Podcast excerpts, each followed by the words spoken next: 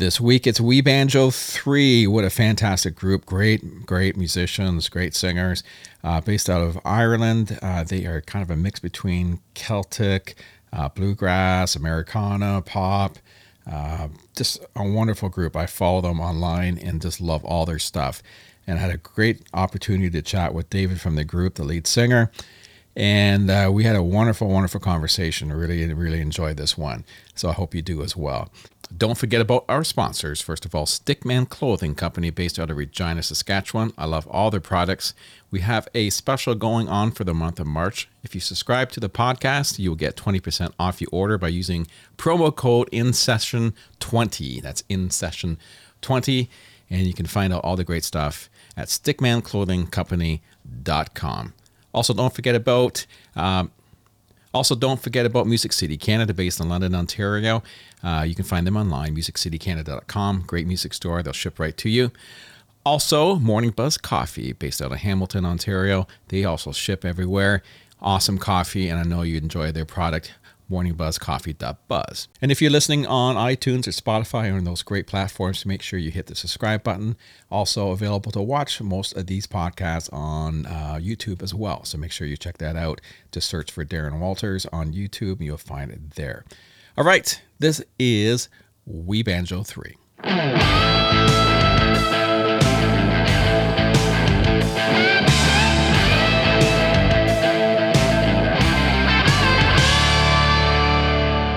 All right, we are here on the podcast uh, with David from We Banjo Three, and uh, a fantastic group. I'm actually I've always wanted to see you live, never seen you live, and uh, but I actually found you for the first time because I'm uh, I own a theater here with my family, and I'm the entertainment director, and I'm always searching for for new shows, mm. and uh, scouring some site and and your your group came up as performing. I started doing some research and I was just like, I went on a, a bender for the whole night. It's like I love these guys. You were fantastic, um, and I'm a big bluegrass fan. I'm a fiddle player, of course, but uh, um, it, you're such an interesting take on on you, you can't. It's you're a hard group to classify. And I'm sure you get that all the time where it's bluegrass, but it's Irish, but it's yeah. this, but it's that,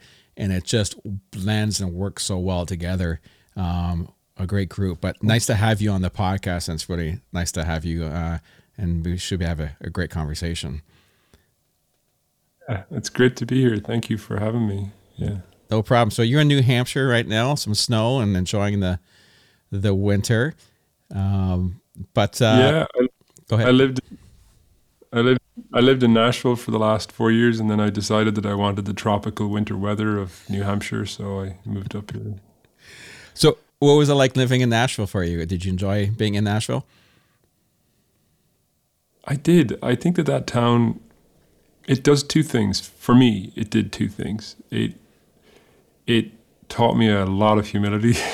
yeah, there's nothing like moving to that town to to kind of show you what music really is. That it's not just being able to play really, really well. That's not, I think, prior to moving to Nashville, maybe I had the illusion that being a really, really good player was what being a musician was about.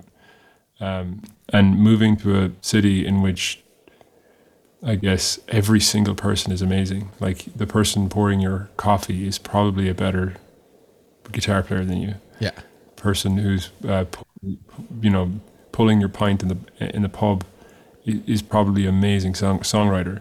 So it, it pulls you away from this idea that you're you're really you know you're really skilled, therefore you are a musician, and it draws you more into the idea of mu- being a musician is, is an artistic path. It's more of a community. It's more of a how you are as a person, not just how you play. Um, yeah.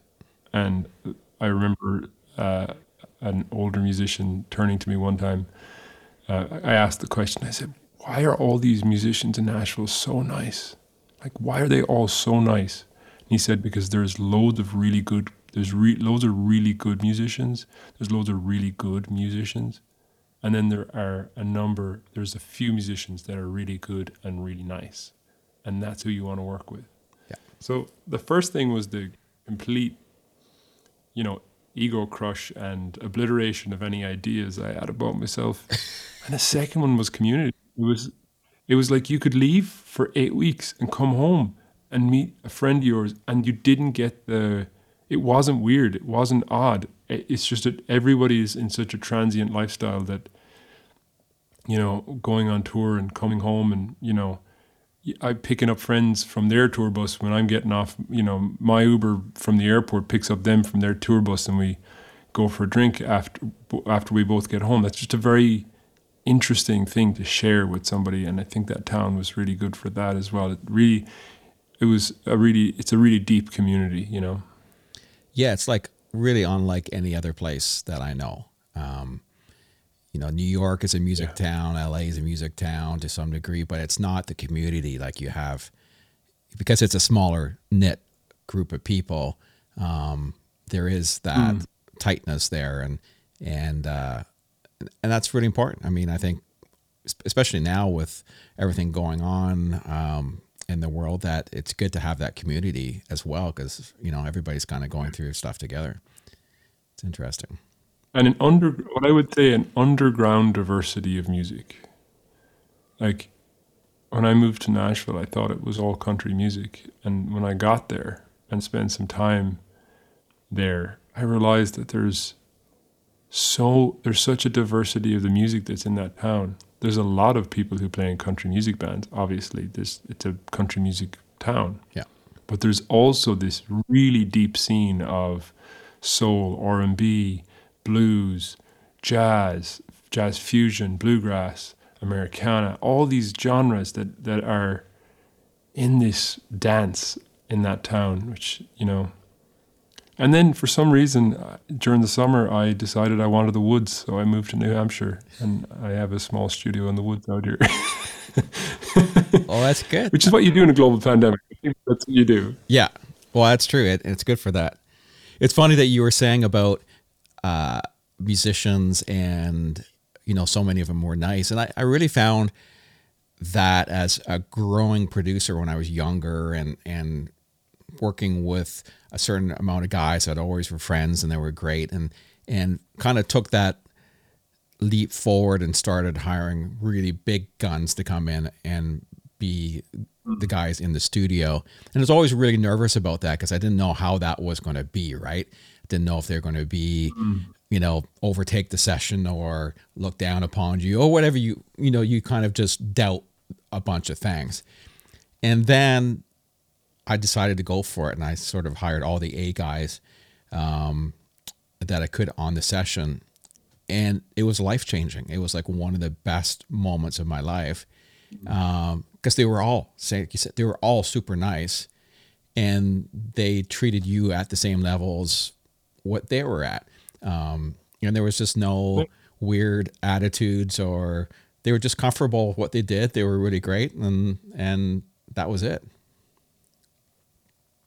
Yeah, it's it's I think everybody has a magic sauce in their music. And maybe if this is to expand past just Nashville as a town, I think that every every person, every musician has a special sauce. They have something that's, you know, and often I think what we do is we take the thing that we're special for, the thing that's our special sauce, and we bury it in the deepest parts of our soul because we wouldn't want anybody else to actually know that that's there. And yeah. that's another thing that when you look at that world, what you realize is that your weirdness, your thing that's kind of odd and maybe not mainstream and not, you know, normal in inverted commas or whatever, that's the thing that makes you stand out. And I think that's what I found about Nashville as well is that you see the musicians and the singers and the and that that really just spark you. And they often have something kind of just odd, just a little quirk, a little weirdness. And it's the acceptance of that oddness and the weirdness that is what drives their brilliance. And I, I thought that for me living there again, uh, living there as an Irish person as well, which is a, a, a unique perspective, I think, on the world. Of what we've always said, there's nobody who doesn't like the Irish. Yeah. You know, there's like lots of different other countries. They have like you know quarrels with one another. Everybody celebrates St. Patrick's Day. Yeah. Everyone's like, hey, March seventeenth, you want to go get a green beer, you know, and that's that's a unique perspective and probably a unique privilege to view the world through. And I think that for years I tried to bury parts of myself that were Irish Oh, yeah. because I didn't, I was nervous to lean into the, and by burying the real parts, what took place, what took their place were the shadow parts, and that's the the bits that are not really real. They're not. They're like the a priori Irish man, and I think that you know you have artists like Hozier and David Keenan, and you've Regan, you've all these amazing uh, Susan O'Neill, all these amazing artists rising out of Ireland now that have a very deep, uh, very deep version of being Irish, and I think that's really inspiring because I think I've seen that in Nashville as well, and I've seen that. I'm sure you see that in, in the Toronto music scene, um, and New York, all these all these towns. You see that that's when people when you get that many people together and you put you you really get them into the think tank. What what people start to get really comfortable with is who they authentically are, rather than trying to push down the authentically the authentic part of yourself Yeah. and give rise to the maybe I don't know what we'll call it, but the it's the easy sell part of you, you know. Yeah. And I think that that's maybe what the scariest part about Nashville was that people saw through that pretty quick. Yeah. Do we have someone else joining? Uh, no, I guess someone looked like someone joined our podcast or our Zoom and then left again. Had someone come in. Come on in. I know someone's name. I didn't have a chance to pick it up. I was like, who else is here? That's great. God is God is So, so what's your quirkiness? Like you said, everyone has their little quirkiness. What's what's your thing? Oh. Is there really kind of I is there a really led to that. There's probably a pretty a pretty li- a pretty big list at this point. I think that I think personally for me the thing that I've maybe it's not my quirkiness, but it's the thing that I found the hardest to lean into is being comfortable in my art as an artist, not just based on how how good I can play. Yeah. I think the mentality that I grew up with was that I had to be a really, really good player. And that was paramount. Yeah. That the most important part was being able to do as many triplets as I could in a row, to never miss a note, play as many chords, as many treble strums, you know, play the bass and the guitar at the same time. Hey, throw in the stomp and some synth pads while you're doing it and sing. Do all that together. And I thought that that's what being a musician was, but it's not. That's impressive at time and it's impressive for a short spell. It's kind of like someone juggling, riding a unicycle. It's wow, you're like, wow, that's really impressive. But two hours into that show, you're pretty bored. Yeah. Whereas someone reading poetry that they've written from their heart, that has meaning, that has depth, that has history, that has soul, you would listen to that all day. And I think that that maybe was what the what the thing that I was most uncomfortable that I had to overcome was I don't have to just be I don't have to like hang on being impressive. And I think that maybe I speak for the entire band when I say that is like and I feel so lucky. Like I I'm the youngest in the band. I'm the singer and by no means am I even remotely close to the most talented in that band. Like We Banjo 3 is such a joy to be in because I look around at the people I get to play music with and they are some of the best, in my opinion, some of the best musicians I've ever, ever played with. Yeah. Martin, my brother on mandolin and banjo, is this All Ireland winning banjo player and mandolin player. Incredibly like versatile and in like he, you know, is just this amazing musician. Fergal Scahill plays fiddle like nobody I've ever I've never played with someone like Fergal before. Yeah. The way he reads music in his mind, the way he puts that tapestry together. And Enda Scahill, the same thing. This banjo pyrotechnic, you know, written books on it. And so for me, sitting in that group, oft, I think again when I was younger, I was nervous because I was like, I'm not, I don't have that. I play guitar and I sing because nobody else will sing in the band. And I think as the time has gone on, that's the that's maybe the change in the band is that we've all realized that playing really well is not it's not the thing. It's not about technique. It's not about the a million notes per second. It's about what are you like what are you feeling and how are you transmitting that and what are you what are you putting out there for somebody else in the audience? And we some of our music is based around mental health because that for me for a long time was the only thing I could really comment on. It was the only real deep experience that I felt like I had the right to comment on from my own perspective. Yeah. Um, and so we some of our songs were about mental health, and it those were really eye opening because they were s- so simple. Like we have a song called "Don't Let Me Down," and I it's I finger pick a four string banjo, and it's four part harmony, and for me it's one of the most magical moments in the night to sing that song because there's no crazy banjo licks, there's no crazy fiddle, and there's no stomp or there's no massive horn part. Sometimes we travel with a, a horn section, and there's no big horn part in that. It's just a simple song about feeling something that is difficult to traverse through this transient um, liminal space that we end up in. And how do you get through that? And that's all it is. And again that was that that's been i'm still trying to learn that. I can guarantee when all this uh, when all this is over and we go back to playing shows i will return in some way to that nervousness that i'm not i'm not flashy enough. I'm not i'm not playing fast enough i'm not playing good enough and I, it's like a constant thing that I have to remind myself that it's not about that. It's about connection. It's about authenticity, and it's about having someone in front of you who's feeling something and being able to connect in a much deeper way than just by impressing them. Yeah, eh, great talk there. I mean, I think what you said can resonate with a lot of musicians. I think, you know, as musician people really look at being approved by by other musicians. It's important to us that Totally, yeah. someone else that who's a musician um, approves of what we do, but they're not the ones who are buying tickets to come see you.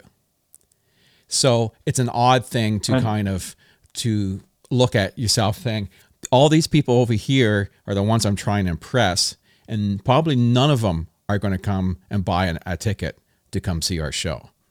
But all these other people Yeah. who who are going to give up their money that they work hard for to go have a great time and see this great group and and have lasting memories of that particular performance, you kind of forget that oh, I'm supposed to be actually working for those people.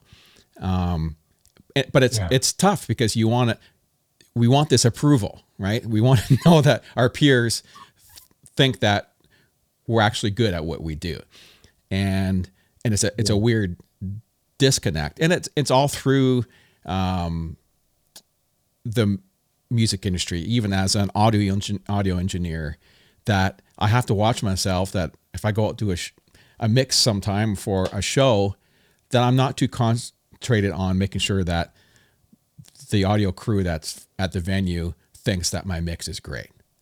Um, it's Yeah. I, I got a mix for the audience, so maybe you're not going to have the best Yeah. mix in the world, um, but it's maybe it's perfect for an audience, maybe because they're older or they're something. So you mix something differently so that they have a great experience from it. Maybe the guy next to you is not going to mix like that, but we're also judgmental um, I- on each other on certain things like that, and I think it's it's it's hard to get past that, and and but you have to, you know, to make it work.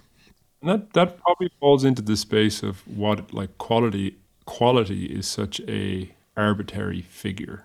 Yeah. Like to do a really great mix. We have this we have we travel with our sound man Frank Marchand. We love him. He's amazing. He's he like listens to what we need. He like he loves the show. He dances every night while he's mixing the show. He's like, "Oh, I know there's this line on the banjo," and I'm like, he's ready, and it's like the joy he gets in that. And I know for Frank that he has that same stress. Even now, after like six years of touring with us, it's like if there's a bad show, if there's a show that just, you know, something didn't really click or, you know, sometimes you just have weird nights where you come off and you're like, Yeah. everyone clapped and everyone was happy, but why did it feel weird? Frank is the first to blame himself. And I, and I, I think that that concept of quality is such an arbitrary, out there in space figure that it's not even worth.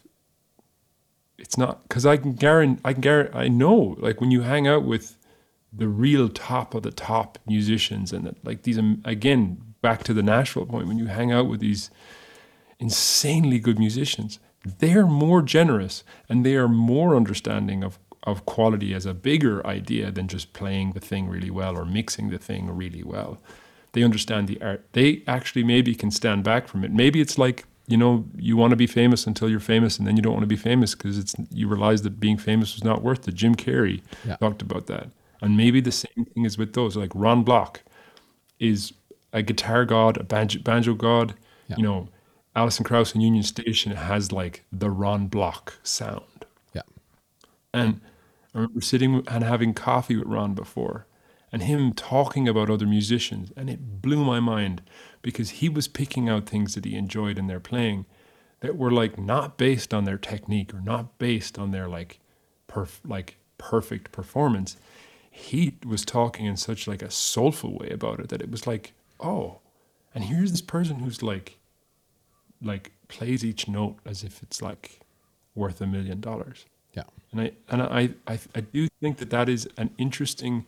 I think it's a cult, and I think it's a cult within music, a cult of perfectionism, that we're I th- I think we are rising out of. It ha- like pop music and country music are like a real showcase of that. We're like the sound of country and pop and bluegrass to some extent, and a lot of other records because they are led and shaped by popular culture. Yeah. It was like note perfect isolation. Everybody's in their own ISO booth. If you play one note wrong, we're going to get in there with Melodyne. We're going to fix it. We're going to overdub everything.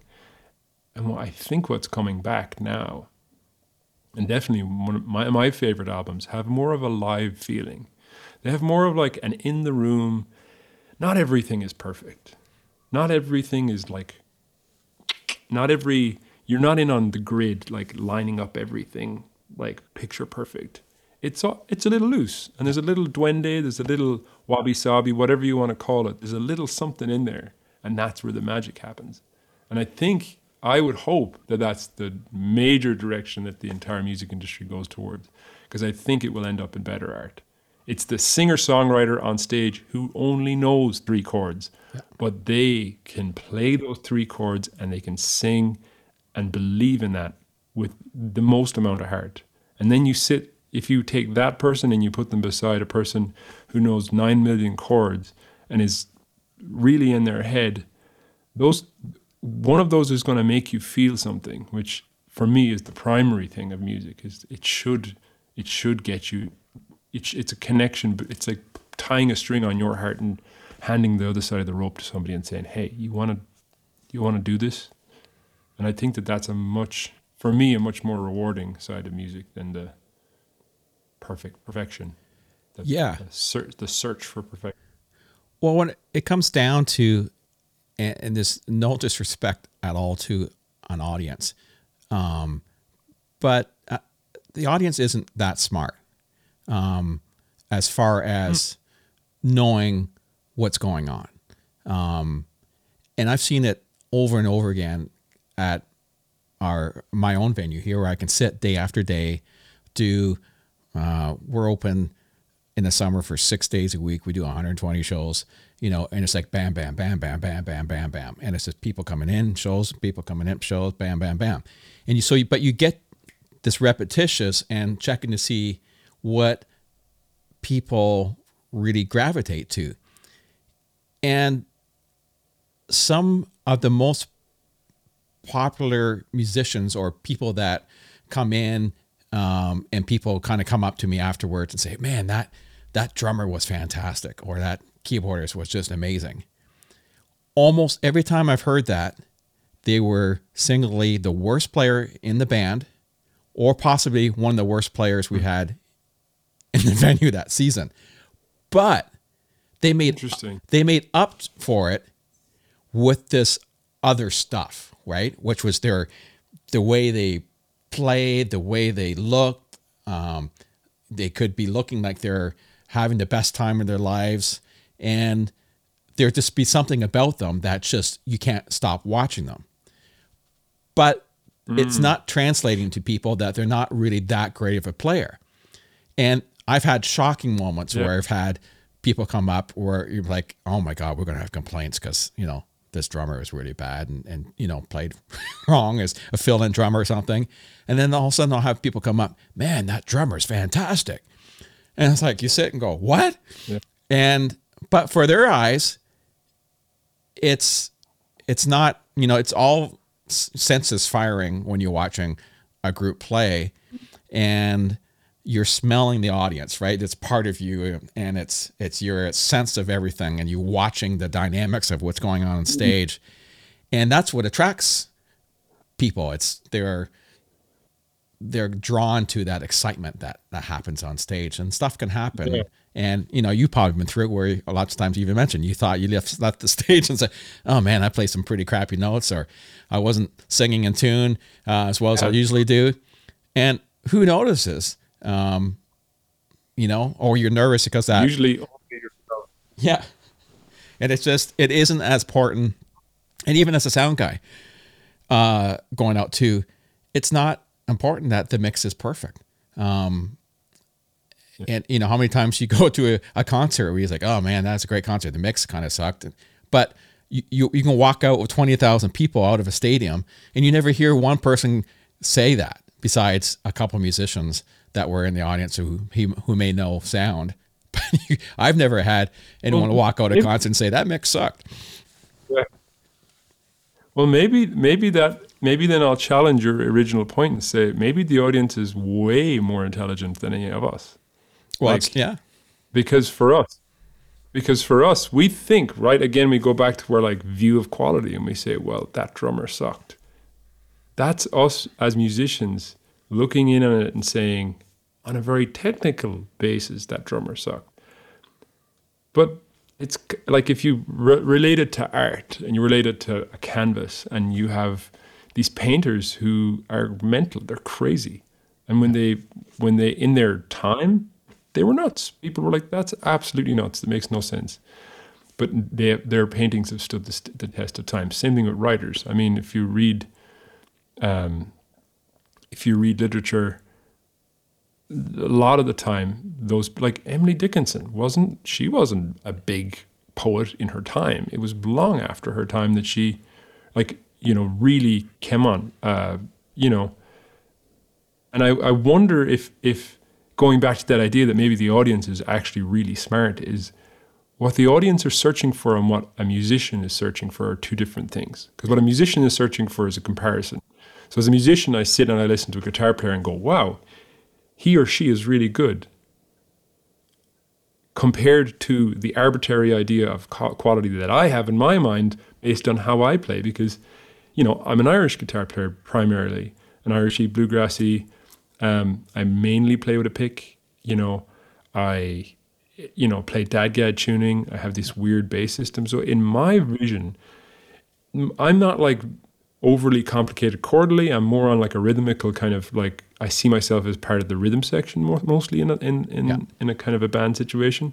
So if I'm listening to a fingerstyle guitar playing guitar player, I probably have a better I probably have a better chance of seeing the quality actually for what it is versus someone who does something similar to me. Because if someone is playing who does something similar to me, I am now judging them off my own idea of myself. And from an audience perspective, they're there to feel something and be entertained and to be in space with other people and just have a good time. Yeah. And I think that maybe if we really if we as musicians and producers and engineers st- actually stood back for a second and realized that's actually it. Because at, at the end of the day, that's the system, that's how it works. Like I I can I can play again it goes back to that original idea of like it's it's not how fast you can play or how well you can play it's like it's the soul you bring to it yeah. and i wonder if just the audience has a, because of the group mentality of an audience, they're not walking in with preconceived notions. Like an audience is not trying to judge the quality of the other player. They're just sitting there being like, this is great music. I'm really enjoying this. Yeah. And I, I think that that group mentality brings the audience intelligence far higher than any individual musician could ever be. And again, it comes out. It's like I don't know how, many times, you know, it has probably it's happened to us tons of times.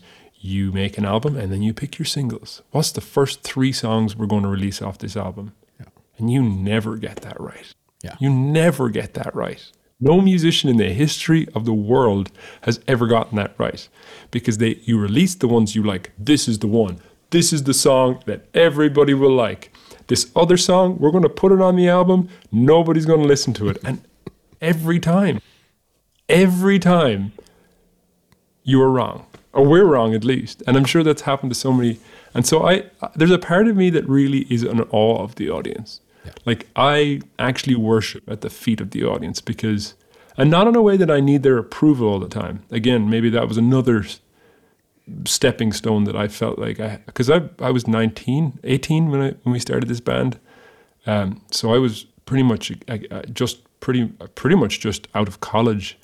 Um, I just a fresh drop out of out of college, and I hadn't really had that much experience in life in general um, when we started the band, and so I feel like I actually kind of grew up in this band, and I definitely wanted the audience approval for like that first solid eight years of the band. Yeah. And it's only now I can sit back and be like, I don't want their approval, but what I do worship at the feet of is that they are they are competent and very confident to to see through my BS. Not sure if we're allowed to swear on this podcast. Sure. So I'm going to use BS because I'm not sure if you have the big. Exp- I was kind of hoping that you'd have a big red button. That would be amazing. But I know, I know that they will see through that they like I know that because it's happened and I know for a fact that when my mental health wasn't very very good I tried to put on a mask and stand out there on stage and they saw through it they didn't it didn't connect I didn't connect with them because the gateway wasn't open yeah. and if I've learned anything in the very short and humble amount of time that I've been doing this if the only thing that I've learned up to this point is that I cannot be anything else other than myself. Not because it's not possible, but because it is possible, but they'll know. They're like the audience's collective perception of someone with a mask on is exceptional. Like they will they see it and they respond to it immediately in one way or the other. And the worst gigs in my life have been the ones that I've been the most hip top shape, vocals warmed up, lots of rest, start of a tour, ready to do it. The best gigs of my life are like, you know, I have the flu and. someone in the band is in hospital currently. You know, the van broke down on the way to the show and I have five strings on my guitar. Go. Yeah. You know, that's those are the best shows because you actually like when my voice is almost blown out, those shows are those shows are the ones that people walk away from being like that was something special. Yeah. Because I I have nothing. I have nothing more than just like the bottom 5% of my meter is all I have left. And so that's all I can give people. Yeah. And that honesty I feel it. From my perspective, it's it's not a good show from their spe- perspective maybe, but it's the best show of my life from mine because it's all I have, you know? Yeah, I could totally relate to that. I've had probably some of my best shows um, sicker than a dog, you know, or there's something about that when you've. It is the way. Yeah, it is. You just kind of all of a sudden you're like, you have to find something to get through it, right? It's like, how am I ever going to go on stage and do this? But you get out there and you dig for something that you don't normally dig for because um, you don't think you need it.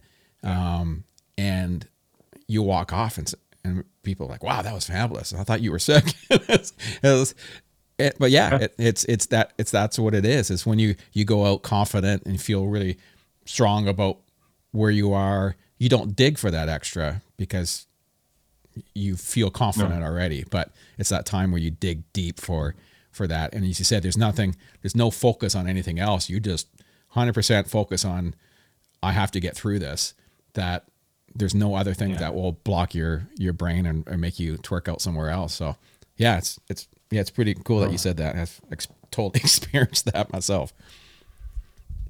I imagine as a producer as well, like I'm I like I do I I do my own like recording at home and I do my I have in my own studio, but I don't produce other artists. But I've been around people who who like you are sitting in rooms with artists. And it I think it applies in that scenario too. That's why we love Frank so much. Mm-hmm. Frank is an, an he's an insane man. He's like he's he's he's brilliant at what he does, and we we we, argue so much. S the person I argue the most with in the band is Frank, not my brother, not, Yeah. not these guys that I've. It's Frank. We clash heads all the time, but I love the guy Yeah. because when it comes to sitting in a room and making an album, Frank is just Frank. It's just himself. And it allows me to just be me. And it allows Enda and Fergal and Martin, we just, let's just be ourselves. And I, and I think from, from my side to your side, maybe, that producers, when you, like, like you, when you are honest with us, when you are maybe, when you are deep in who you are as a person, it just that stretches out to the whole room. Everybody in the room now is like, okay, I'm on that level. Let's do it. Let's just sink down into who we are. And all it takes is for one person to start putting on a mask, and then everyone else is like, oh shit, should I be doing that? Yeah. Maybe I should do that. Oh yeah, that seems like a good idea. And that's why I think that the if it's it, and it's probably a different point. I think the magic in every band has to be protected. Yeah. I think that every band scenario, no matter who it is, the people that you do that with, they'll rub off on you. Like you share, you share the evil and you share the goodness. And Yeah. if if someone if someone is pushing in that evil, if someone's not really in it for the right reasons, or they're they're coming in with their own emotional baggage, it just it spreads like wildfire. And Yeah. so again, I feel very fortunate. Again, to go back to the other point of like, not only are these guys that I get to play with every night, not only they're fantastic musicians, but they're way more experienced than I am. They have way more tolerance and way more of a clear view on it than I have. And I so I do feel lucky. I would have been I don't know what would have happened to me if I had just hadn't had the support and structure of the band when I was 19. You know, I was kind of a bit crazy. Like I was dealing with a lot of emotions that I didn't have names for or ideas about how to process. Yeah. I probably would have just been like, and I think I see now why there's so many musicians who escape into alcohol and drugs because without some sort of structure or some sort of, I suppose, like safety mat of these people who will hold you accountable for your shit. Yeah. Beep. Uh, sorry, I, I feel like I should have the. Yeah. Looking around to see if there's anything red that I can use as the red button for myself. It's all good. But without having without having that, I I, I can see I can see why musicians because again, if we're talking about this authenticity side and we're talking about this like walking out on stage and actually being yourself, you add the struggle and the like the weirdness of like an artist life and the inconsistency, the lack of sleep, the being away from home, the access to large amounts of drugs and alcohol. You add all that together and it's it's like a ticking time bomb. So unless you have the right people in your band, again, it's like the aggregate of everybody in the band. Yeah. If that ends up net positive, you are in the best band. Yeah. But there's a lot of bands that it doesn't. And, you know, people get pulled into the weeds all the time. Yeah, it's like being in a bad relationship. And lots of times those musicians just go from one bad weed to the next bad weed. And it's sort of like they just get stuck and they may zip to the next band, but it's just as bad a place it was in the last band. Uh, but that's what they're attracted to, right? It's just what for some reason, right? So um yeah, it's, it's the relationship comment is actually amazing. That's a brilliant analogy. So let's talk about the band. Uh, Maybe go back a little bit. You know, growing up, what got you? Uh, obviously, your brother uh, is a fabulous musician. Uh, was he the reason why you started playing, or was it? It's um, what got you into actually playing? You know, I got into playing music in a very interesting way because I think the opportunity was everything. The moment of opportunity. So me and Martin, it's just we're, we're Martin is my brother in the band. There's just there's just the two of us in, in our family. Um, and our dad played guitar and sang all of our lives. Yeah. Amazing singer, amazing guitar player, really gentle soul, just like heart of gold. And so we, as kids, obviously, as young, very young kids, he would sing to us all the time and play music for us. And then I would, th- I would have thought that that's how I would have started playing music myself, but it wasn't. I, I had a childminder when I was a kid. You know, I, my brother would go to my grandmother's after school, and I would go um, to Mary McGann, this woman who was friends of, friends of our parents, and she was my childminder. And it just so happened that one, one of her kids was starting music lessons, and Mary was like, "Do you mind if I just send David with him because, you know, he's my kid's going, your kid could go." And Martin pretty much did the same thing. So all of a sudden, me and Martin were like playing music for the first time, but in this like really, like really like gentle, like you can go to this if you want, you don't have to if you don't want to. Yeah. Not in a your father was a musician, so you'll be a musician. That was never part of our narrative. Yeah. It was always like, yeah, you want to do that? Great. If you don't, cool. And we just got really into it. And uh, Martin's, I think Martin's first, he played, we both played tin whistle, and Martin's first instrument was flute, actually. He's a fantastic flute player. Um, and which is very strange for a man who now plays only string instruments. Yeah. and my first instrument was actually ma- was mandolin. Yeah. Um, the first like instrument other than a tin whistle that I had gotten was a mandolin. And I think again the brothers Martin's three years older than me, and we really have a very good close relationship for all of our lives. Uh, so we just kind of like, you know, we had different instruments. We had a rock band for a while where Martin was the drummer, uh, and I was the electric guitar player and singer, and I was I, pl- I was the drummer in a rock band for a while and another rock. So we always had this like constant rotation of random instruments in our house that we got to play. Again, but there was never like this. You will play this. Like this is. We, there was no directive from above. We didn't have that parental pressure to play music, so it was always like fun. And we were lucky to be able to play Irish music as well, which like a really communal type of music to be playing. So we would play, go to these sessions as like ten year olds. We would be falling asleep in some pub in East Galway at like four o'clock in the morning after playing like twelve hours of tunes Yeah. with these other people our own age and you know sitting in with sessions with I remember sitting in with in a, in a session when me and Martin were kids and the people we were playing with were probably 70 years older than us. Like these people were so much older. Yeah. but it didn't matter. We were all just playing music. Yeah. and again so I think we were lucky that our entryway into music was from a very like heart heart forward. This is about enjoyment and this is about you know enjoying the actual act of playing music rather than your dad was a musician so you have to be a musician so i do feel like we were very fortunate and then yeah banjo came up and i, I think the, the the instrument where my brain clicked with music was definitely guitar as soon as i picked up guitar I played lots of other instruments like bodhrán, banjo, mandolin, and drums, and all these other instruments. Yeah. And I loved them. I played double bass for a time, Oh, yeah. which was a wild, like six weeks uh, of being the up, the upright, the double bass player in a youth orchestra. Yeah. I couldn't read music. I still don't read music. I'm pretty sure they just had me there because I was 12 years old and six foot one.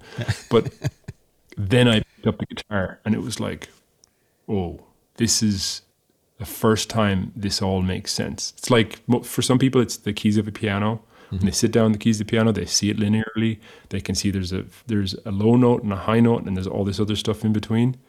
For me, that was guitar. As soon as I picked up guitar and pl- started playing chords, I realized that, that the colors that I saw in my head when I when I thought about music, the system that I had devised in my head about how to like play music and how to listen to music and how to feel music, it like it all made sense for the first time. It was like, oh, this makes sense now. And since that, I just haven't been able to put down the guitar. That's awesome. So when you were younger, was there uh, anything else you thought you would wanted to be uh, besides a musician? Was there something you know you thought, oh, I really want to be fireman or something? You know, was there anything that you know that you did you think you were going to be a musician right from a young age? Yeah. Totally.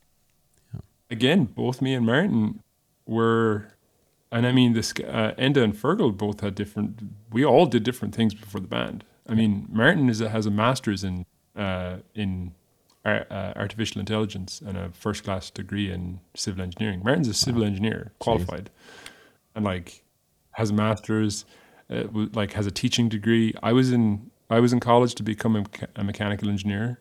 Yeah. Like we all did different things. Like our our world was like you know AutoCAD Yeah. and like science experiments, you know, concrete density. Like that's that was our old world, and and I think that up until seven years ago, that's what I thought I was going to do. I didn't think music was my career. yeah. I didn't think it was going to be. I didn't think it was going to be like this. Definitely not. I remember being very young and wanting to be a vet, but that was mainly just because I love animals and I just wanted to be around animals. Yeah. I'm not sure I was too interested in actually like the whole, you know, veterinary part, but I just wanted to be around animals. And so I just got a dog instead. I think that's a much better use of that emotion um, than being a bad vet because you wanted to be able to pet puppies and be around animals. But both, so we all had different things coming on, and I think that's actually what another thing that has really aided us as a band is that we've all done other things first. Yeah. So when we got to actually stand on stage and do the thing we wanted to do, we were like, whatever we need to do so that we can continue doing this, let's do that. Whatever it is, let's do it because this is worth anything. So, yeah, I think that that maybe for us was a little bit different. I know Enda was like, you know, worked as a health inspector. Um, and then this Fergal, who you can throw a, throw something at Fergal and he'll learn how to do it. He's a great photographer, great videographer. Yeah. He's an, he's really great studio engineer, and so he had a, a, we all had our own stuff going on. So it was it wasn't like we needed, if that makes sense. If that's a Yep. again to maybe use the analogy of a relationship. You know, when, if you're single and you're really looking for a relationship, and you can really never meet anyone like that, Right. and as soon as you're like, you know what, I might be done with dating. I just want to be by myself for a couple of years. I'm gonna travel. At that exact moment, the love of your life walks in. Yeah. And I think that in terms of the band, that's the same thing that happened. We were all happy doing our own thing, and, and the band kind of pulled us out. Again, Martin left a PhD Yeah. to, to be in the band. Whatever about my mother uh, and father forgiving me for dropping out of college, dragging your older brother out of college is a total separate offense. Um, but it's worked and it's been great. So what was the how did the you guys just come together? What made you know, was there a meeting and hey we let's let's try this or was it how did that really gel? How did that come together? I think it kind of fell together in ways. Again, or the word organic tends to be quite a theme in our band. Me and Enda and Martin, we thought alongside one another at you know different camps, and being all banjo players, we had very deep connection. Um, and actually, when I left college first, uh, I lived with Fergal for years, and we did ten to twelve gigs a week Wow. at, uh, for about eight months of the year together. Yeah. Uh, me and Martin have been playing gigs together since we were children. Obviously, I think our first our first proper paid gig was when I was nine. I'm pretty sure. Yeah. You know, in Linnane's Bar in County Clare, if people know where that Yeah. it's a hot spot. But we did a Friday night gig there for like probably money we probably I don't know even know if we got paid. I don't know if I got paid, but that was our first gig. So we, we we've all been playing music together in different ways for years. And then Enda and me and Martin sat around Enda's kitchen table with three banjos. We just started playing music. And I remember that being the kind of moment of, oh, there's something, again, touching on our earlier points of like, there's something weird about this. Yeah. You know, there's something weird and in the good way. And we did Galway Arts Festival, it's a very big a big arts festival in our home city of Galway. Yeah. Um, and we got a gig there, lunchtime concert in the Roisin Dubh. And we thought, sure, our parents will show up and it'll be nice to like, you know, have a show and we'll have a gig. Yeah. And it it sold out. It sold out on we had never done a gig, nobody knew who we were, we had no videos, nothing. Nobody even knew who we were. They just saw the name We Banjo 3.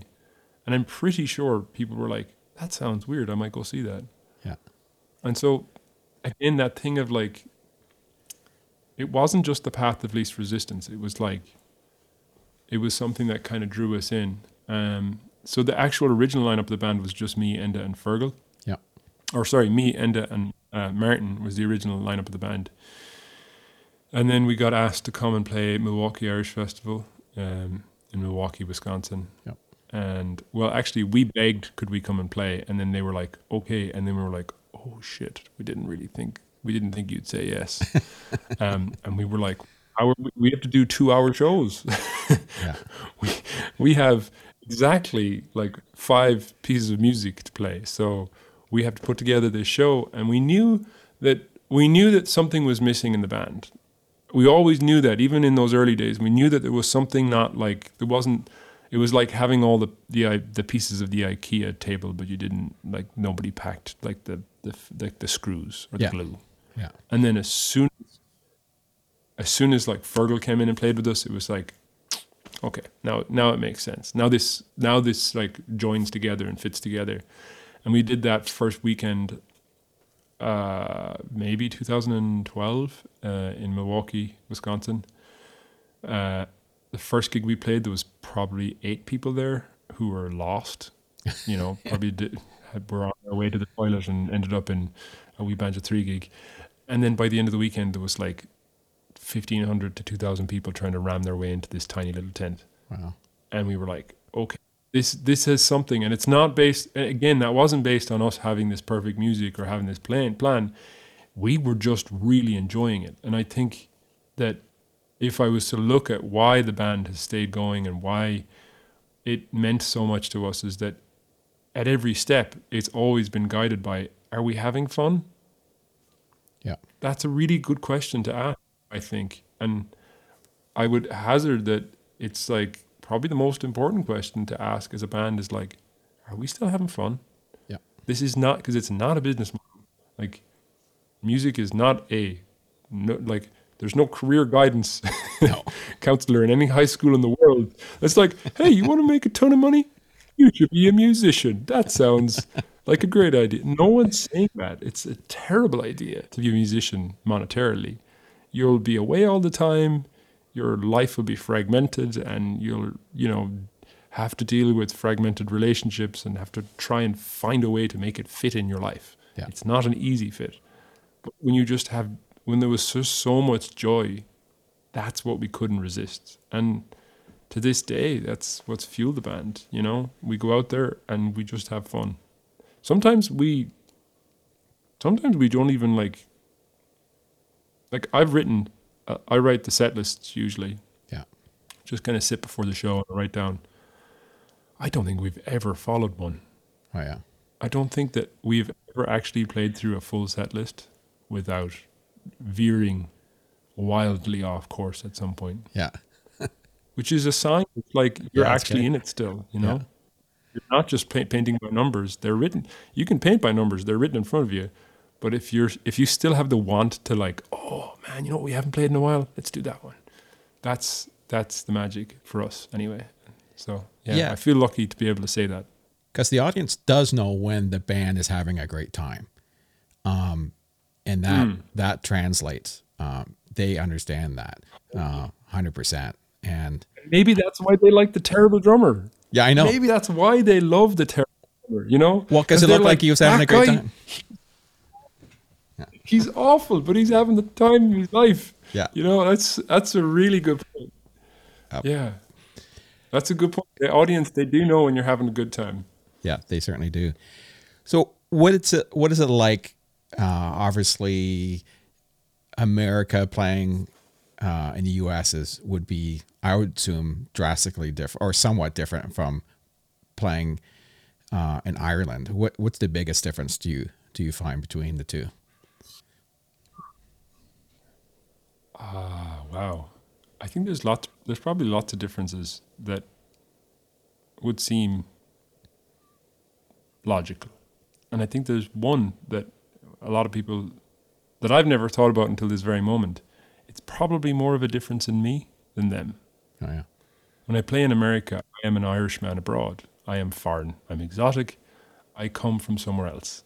I don't need to fit in because I don't. Yeah. And I've lived here for, I've lived away from Ireland for nearly seven years, which I've turned 30 this year, which is quite a, quite a large portion of my life. Yeah. Um, and I've gotten used to that idea. I've gotten extremely used to being the other guy. I've gotten used to being foreign.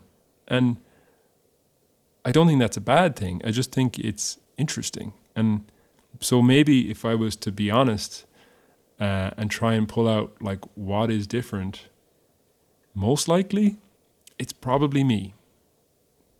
I'm I'm different Yeah. because when I stand on stage in America, I stand on stage and again, it's that lack of comparison. I'm not looking out into the audience at all these people who are like me. I'm looking out into the audience in my perce- perception as people who are very different to me. And so I can just lean into those differences. It can be nerve wracking to play shows in Ireland. It can be really hard to stand in front of people that you know, uh, like teachers. Old teachers of mine come to shows all the time in Ireland. Oh yeah. Terrifying. Yeah.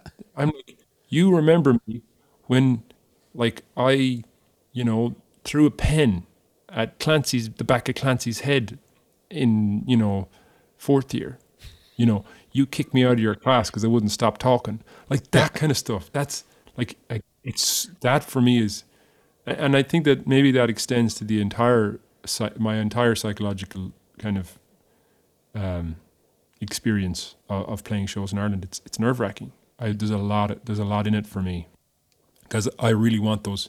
I really want, and maybe it'll change if I lived if I lived in Ireland again properly. Maybe that would change because I want them to accept me way more than I want to be accepted when I'm here. Yeah. When I'm when I'm somewhere else, we play Japan a lot as well, playing South America and you, all around Europe and Yeah. Canada and you know America and all of those times I don't I don't I struggle at times with the need for acceptance but nothing like the what I feel when I'm at home when I'm at home I just it's it can be really difficult not to fall into that chasm and feel like oh I need these people to accept me I need I need these people to see me and like think that I'm real Yeah. um so I, I don't I don't know. I know I know there's probably a lot of artists that you've I'm sure you've asked that question to lots of people and they have the answers that are probably more about the audience. But for me, it's much more about the reflection of myself and what how I am, and that's a, probably a struggle for me to try and like maintain my authenticity in that in Yeah. that space. You know. Yeah, because when you're in US, you don't have a whole lot to compare yourself against. You know, it's not as if you have, you know, you you are different, right? Because you have an accent and you come from Ireland, and people are you're exotic to people, right? Um, it's like I've looked at shows. I mean, obviously, tribute shows are big. I can take a a Roy Orbison tribute show uh, from Toronto, uh, and then maybe one from Milwaukee, one from Australia.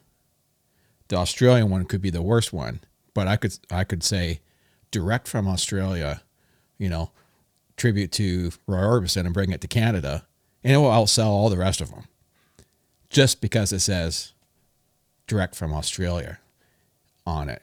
People are like, wow, from Australia, you know, um, exotic, right? It's there's something about that, or else uh, I tour a lot of shows uh, that may be Vegas based. So I, you know, promo direct from Las Vegas is this, and just saying that alone will drive people to a show, and hopefully they have an entertaining show and, and it's great. But it's the same course, yeah. kind of thing. It's and when something's different from what you're used to, um, people are super interested in that. Um, and then when it's great on top of it, um, it's a, like a double bonus. So um, yeah, it's it's interesting. I hope that go ahead. I, I hope that that's the trajectory of the entire world. Like I would hope that when we don't know some, when we don't, when we are maybe not as familiar with something, that our response to it is interest. That would be like if you put that on the whole world stage, like politics, culture, cuisine. If you put that on the whole, like that's a beautiful way to enter the world. To be so, like when I moved here, when I moved to Nashville, I was so curious. But when I moved to New Hampshire, I didn't even know what I was getting into. I'd really, I think we've played like a couple of shows here, been through here a couple of times, but I knew nothing about New Hampshire, like nothing. Yeah. And I, my, I had such a great time here because uh, it's, it's like, oh, and I, I mean, we're in the midst of a very interesting time, but when when you when you can have curiosity for something, it's it's really a gift. It's like it opens things in a way that that is just really fun to live that life. And I so I think in in what you're saying when you have these direct from enter country name, I I, I think that's a really great want for the entire world. Is that that's how we treat difference. That's how we treat something that's with like, oh, I'm interested to know how that works, or oh, I'm I'm interested to know what that is Yeah. rather than fear. Fear is the other side of that coin, I suppose. Yeah. And in the opposite side of that, you could be saying, you know, direct from down the road, it's such and such, and people are like, ah, you know, ah, they're only local. And and that's the other thing you have to deal with is sort of like if you're if you're local, it's hard to get out of the fact that you're just local, um, even though you could be the best thing in the world everywhere else. And and maybe that's exactly what I that ties in exactly with like playing in your home country, you know? Yeah. Particularly if it's a, a hyper local c- country like Canada, big place, America, big place, Ireland. It's big like in terms of my experience of it. But in comparison, it's it's a small smaller place. Like you're more likely to be in a town in Ireland. Like we always have this joke where people are like, "Oh, you're from Ireland. Do you know Paddy from this Yeah. place?" And your first your first response is to be deeply offended by the fact that someone is like, "How dare you? You think that I come from this tiny island and we know? Oh, Paddy. Oh yeah, Paddy. Yeah, I know Paddy. Yeah, sure, of course I know." Like there's these two things that you're offended that they would think that your country's so small that you know everyone, but you're also yeah, you actually do know that person they're talking about, which so Ireland's kind of like that. It's it's it's more of a localized community, particularly the music community as well. Um, like I've never been more excited about the music that's coming out of Ireland than I am right now. It's, I, I think it's I think it's amazing what's happening. do you have in Ireland, and I should know this, but I don't. Um, like in Canada, we certainly have our East Coast, which is very Celtic and Irish and fiddle and um, music uh, from the East. But then you get into Ontario when it's just kind of straight up metropolitan, um, you know, American type of bass. Then you get to the West, and it's it's different again. Um, do you in Ireland? Do you have regions where it's felt feels musically d- drastically different from different areas?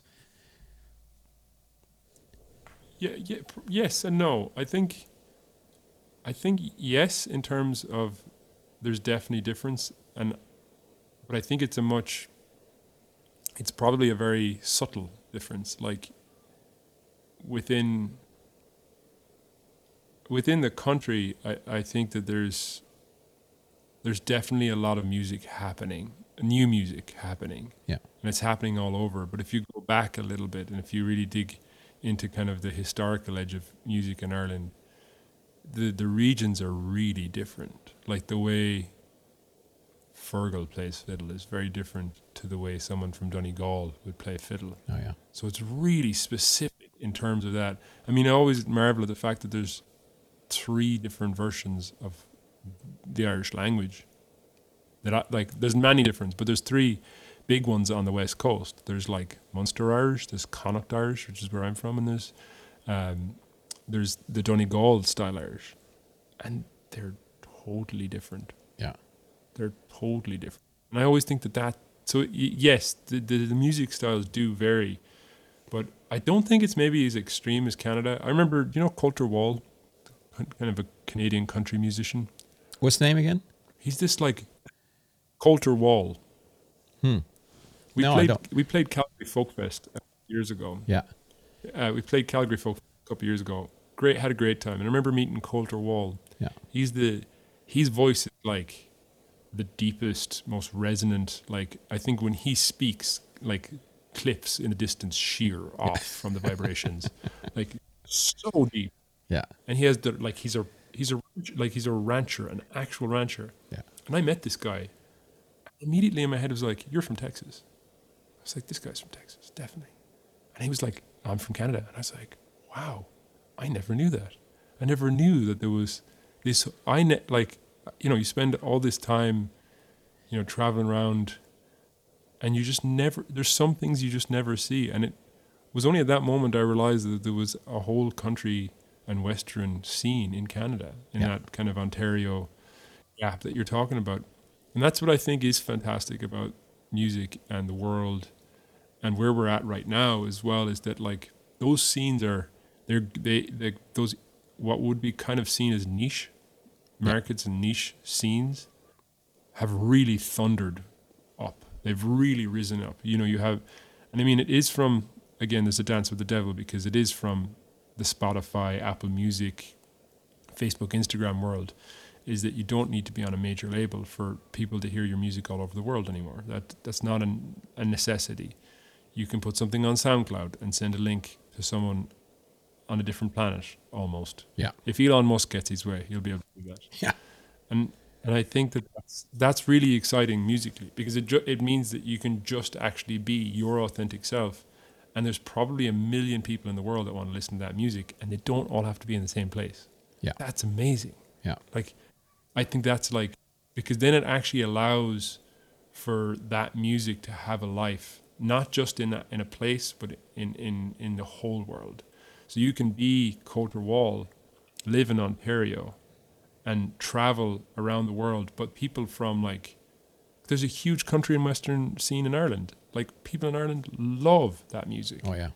But m- no one knows that. Like, I know I have so many friends who've gone to Ireland and they were like, we went to Ireland and we went around to all the pubs and a lot of it was country music and we were really shocked. I'm like, yeah, that's it's really popular there. Irish people love that. I did a, lot love, of. I, I, pret- No, I, I was just going to say. I, I did a lot of work with Charley Pride in Canada. Did uh, production for all of his tours and stuff, and and he's huge in Ireland. He always go there and tour, and and a big star in Ireland, Charley Pride. You know, I know, it's great. yeah, I, I love that stuff. Like, I, I think I get so tickled by it because it's, it's just the type of weirdness the world needs. yeah, exactly. You know, you don't need to be logically because if if it without it, what what would happen is that if you want to be a country musician, you have to go and live where the country musicians live, and if you want to be an Irish musician, you have to live where the Irish music is wanted to be listened to. And I love the idea that there's like there's a massive Irish scene for Celtic music in Japan.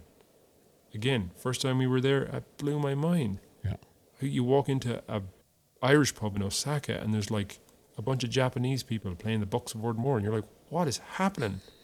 But it's that's just the magic of how connective music is, you know?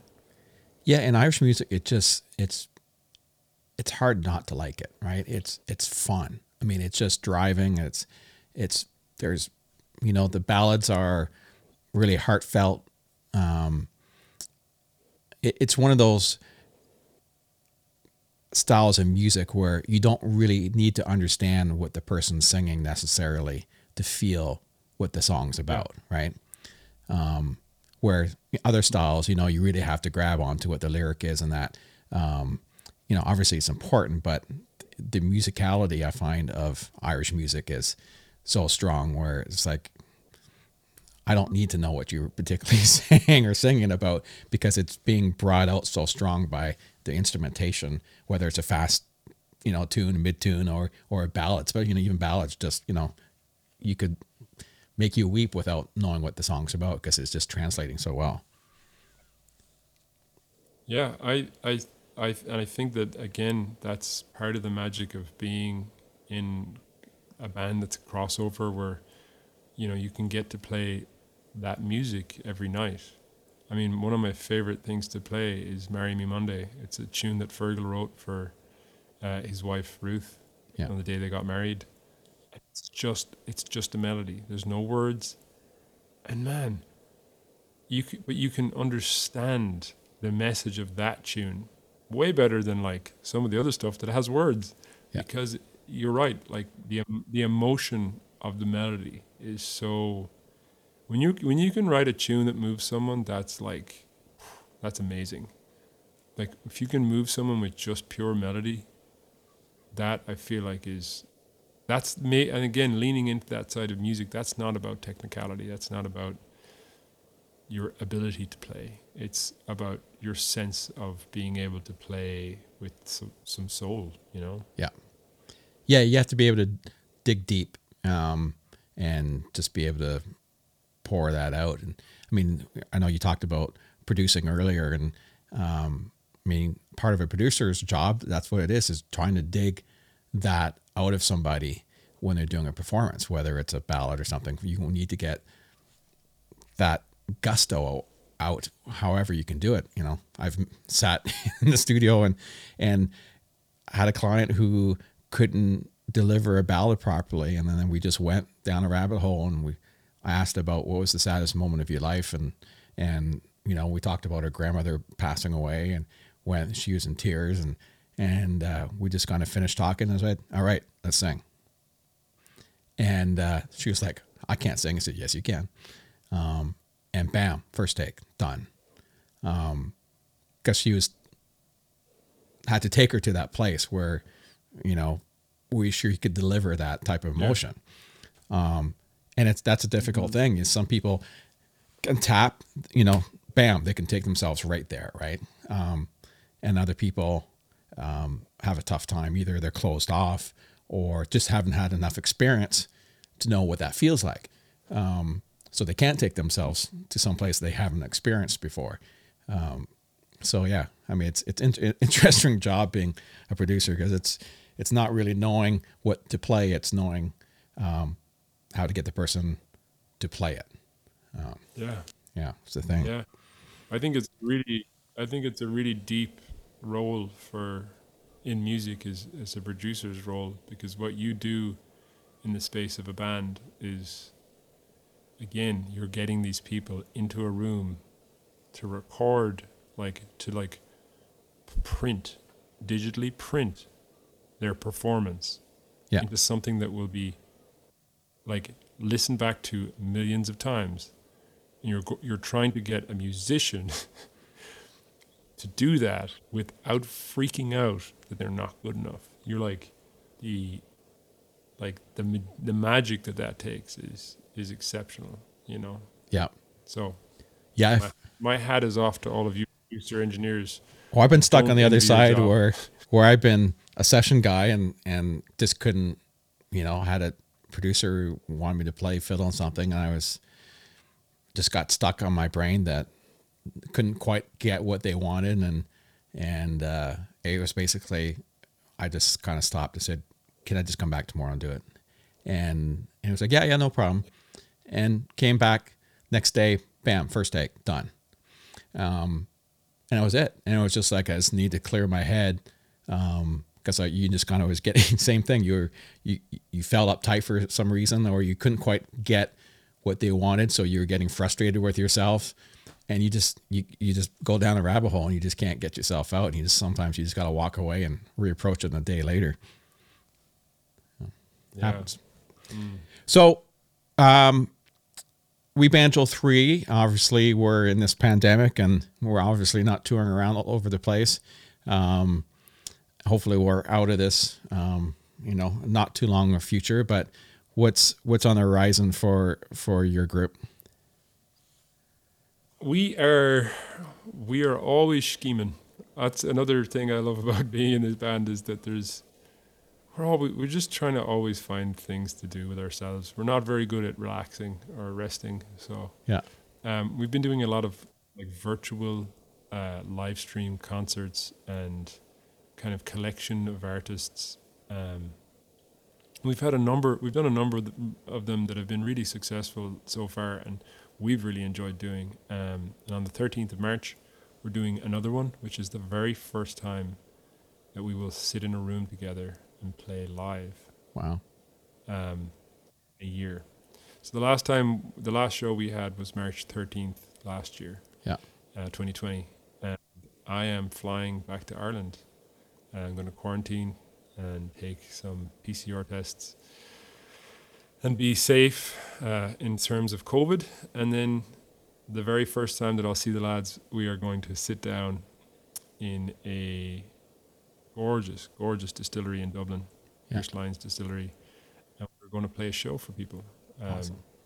uh, so all the tickets and all that stuff are at We Banjo Three, obviously, but it's it's exciting and nerve wracking because we have obviously been doing a lot of recording and a lot of kind of idea creation, and we've been we've virtually played together quite a lot, but Yeah. the actual act of s- sitting in a room with one another and playing is we haven't done that in a full year, which is the longest time we've ever been apart. It's the longest time I've ever been apart from Martin in my entire life. Yeah. In nearly thirty years, in nearly thirty years, I've never, I've, I've not, me and Martin have never been apart for more than maybe two months, Yeah. three months, maybe most. So this has been a very strange time. So that's kind of what's on the future for us. Um, there's a new album in the in the writing as well. Um, we've been spending a lot of the time off the road in this in this in this particular moment doing that, and it's been really great. And even to do that in this space has been very interesting. It's very different to write an album on the road, uh, as writing an album not having the possibility of playing it on a stage to test out the song. It's like Yeah. you it's just a very different thing. So we've lots of exciting stuff and, and honestly it's it's it's the the whole pandemic that should be another red button moment. Every time someone says the pandemic or we should have some whiskey Yeah. should be kind of rules around saying the word pandemic. Um, it's made me more thankful and more grateful than ever for this band. I I think that maybe possibly if I'm to be brutally honest, uh, before the pandemic, I, d- I don't think I really appreciated what we had. I didn't appreciate walking out in front of, you know, people every night who would sing our songs back to us and smile and laugh at our terrible jokes and, you know, send us beautiful messages after shows. And I didn't appreciate the love and support that I get from my bandmates. I didn't appreciate the magic of playing live with somebody every night. Yeah.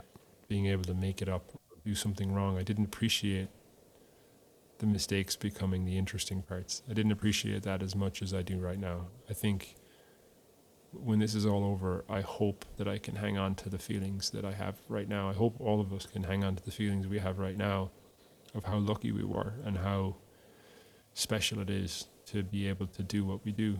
You know, it's Yeah. it's it's a gift, not a given. yeah there's part of it it's like a reset right where we've we really i think a lot of us needed to reset and kind of look back and and really figure out what we had and like you said and it's it's we take advantage um everything you know everything's so easy you know you can hop online and watch anything you want you can go anywhere and do anything you want and and you took just took it for advantage uh, uh, that you know is always going to be there right? Just being able to hop on a cruise ship and go out somewhere for a week and you know that was just nothing right? Now you take it all away hopefully we can hang on to the fact that you, you know you, you get a couple days away somewhere. That's pretty awesome. You get to do a show in front of a bunch of people.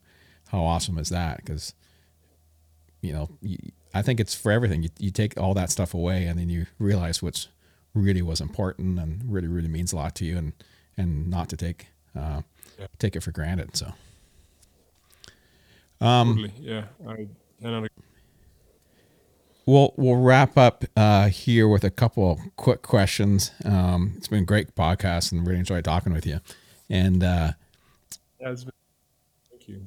the uh, one question I always like to ask a lot of musicians is there uh, a place out there that you've never performed at a venue or a city or country that you've always wanted to perform if you haven't had the chance yet? Oh wow, there's a. You you really you really start with the good ones, don't you? You really start with the easy questions. where's the Where's the venue that you want to? Where's your dream venue? Yeah. You know, I would love to play at Mother Church in Nashville, um, the Ryman Theater. Yeah. Uh, the Ryman Auditorium is. I've seen everything from the Punch Brothers to Death Cab for Cutie there. Uh, you know, I've seen a lot of amazing shows in that venue, um, and I think it's got real magic. And I and I would love to see We Banjo Three play there. I think that would be a dream. I was lucky enough to. Uh, I've been performing with my family for my whole life. Uh, with my my brother, my sister, my mom plays bass, and my dad played drums. He's passed away now, but we've been a country band for mm. forever, and we got to do our own show at the Ryman uh, ten years ago now. Wow. And uh, yeah, I always tell tell the story because I'm the also the tech guy in the band. So set up and rehearsal and sound checks and stuff. I was really busy making sure everything was rocking, and you, you kind of get up. And it wasn't until I was maybe seven songs in where it finally just kind of hit me. It's like, holy crap, I'm actually playing a show here. Um, and it was like, bam, it hit me like like a ton of bricks. it was funny. The other story too. What's funny about it? Uh, our steel guitar player, uh, one of my best friends, and Ed, he was playing with us, and I, I remember being about three songs in, and I'm thinking to myself, "Gosh, I haven't heard, I haven't heard much steel going on. What's you know what's going on?" And then I found out, yeah, I think it was either that night or the next day, that he was, I wouldn't say freaked out, but he was so taken in by the fact he was doing a show that he barely played for the first three songs. then then basically got into it, but I still remember it's like there's not much steel going on. but yeah, it's a pretty magical place. So the the last question I I'll leave on uh, it's it's it's turning into a fun question uh, for a lot of musicians. Obviously, being on the road, um, and being able to travel. Uh, one of the, the things that's I usually find the next best thing to playing the gig is where you're going to eat afterwards or during the tour. Uh, do you have a favorite? Yeah. Do you have a favorite spot or favorite food that you have to have whenever you go to a city?